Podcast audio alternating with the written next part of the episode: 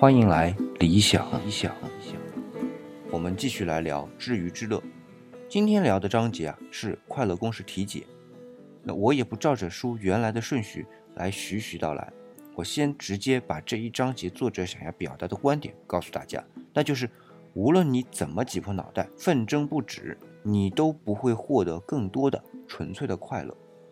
那有了这么个结论啊，也就是题解。那接下来呢，来看标题。那也就是题目那个快乐公式，快乐公式长什么样子呢？书里列出来的是快乐等于收益除以欲望。不过理想在这里要做个补充啊，这个快乐公式的提出者呢是个经济学家，是大名鼎鼎的 Paul A. Samuelson 啊，而且他原来的公式啊是快乐等于物质消费去除以欲望，这么看就是个经济学家提出来的啊。那书里呢是把物质消费改成了收益，变成了收益去除以欲望，这就显得更宽泛。那按这个公式呢，可以看到这么一个趋势啊：当欲望恒定时，消费越大，快乐就越大；而当收益超过欲望时呢，那肯定快乐感就爆棚，因为会得到一个超过百分之百的值。那当然啊，收益趋向于零的时候，幸福也就趋向于没有，也就很寡淡。用书里的词儿啊，叫无聊。那刚才说到是欲望恒定的时候，这样的情况。那如果当消费受到限制，为了能获得快乐，那只能是调整欲望。那欲望越小呢，快乐就越大。那从这个公式上去看是没什么问题，而且呢，刚好啊和我们的直观感受相符合，啊，所以很多人都会非常认可这个公式。但我曾经讨论过啊，说数学是发明还是发现？我的结论是偏向于数学是发明，而不是发现。那通过这个例子啊，就可以发现，所谓的公式就是发明一个关系，用来描述一种现象。这个快乐公式就是非常好的一个例子，就完全符合我们客观的一个体验，并且用数学这种方式来描写这个现象，而描写的呢是符合人们的普遍认同的，本身。并不是描写事物的规律。你比如说啊，用书里说到的，如果我们对于快乐的讨论更深一步啊，而不是仅凭直觉，就会有不同的发现。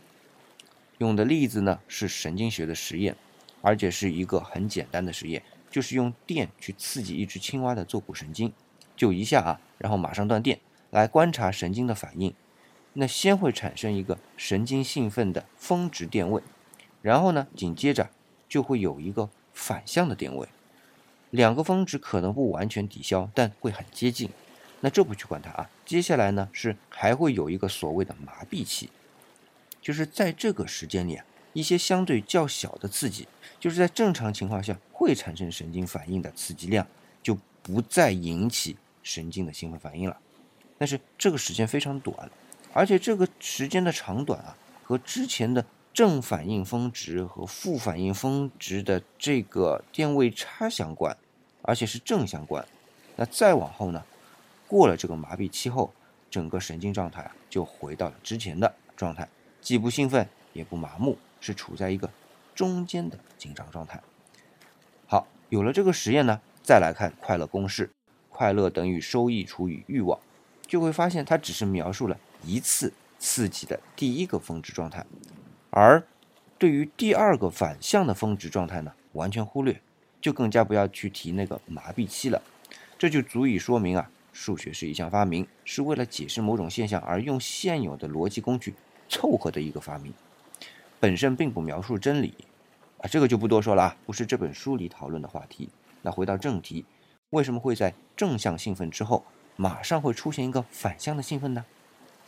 书里的讨论是这样的啊，他举了一个例子。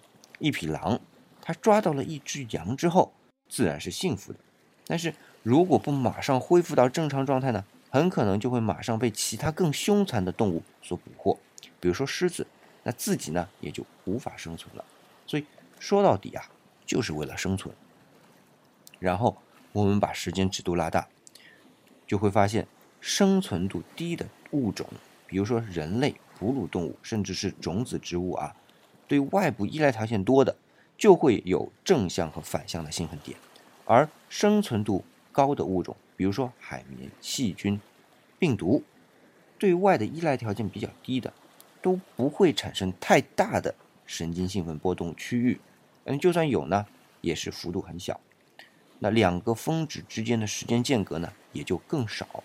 那如果把兴奋点的概念推广到更广义的物种，比如说像花岗岩、氯化钠或者氢原子，或者是夸克，越稳定的物质，越需要大的能量才能让它们有一丝丝的变化。那所谓的广义的兴奋点啊，是多么的不容易产生啊！所以我们可以观察到的是，情绪这东西与生俱来的是有这么一个恒定值的，只是对于生存度低的物种，需要对外界的条件做出。适应的反应才能保证自己生存时，才把恒定值通过时间顺序拆分成正值和负值。那接下来书里就来解释两个问题：第一个是那个恒定值是如何形成的；那第二个问题呢是围绕这个恒定值而产生的波动。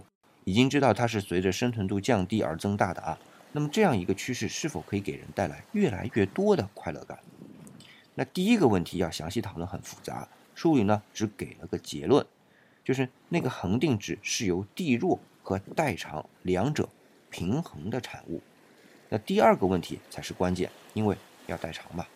那第二个问题既然有第一个问题提到的恒定值，那么情绪的波动只能在幅度上增加。那就前一个峰值来说啊，幸福感一定是在增加的。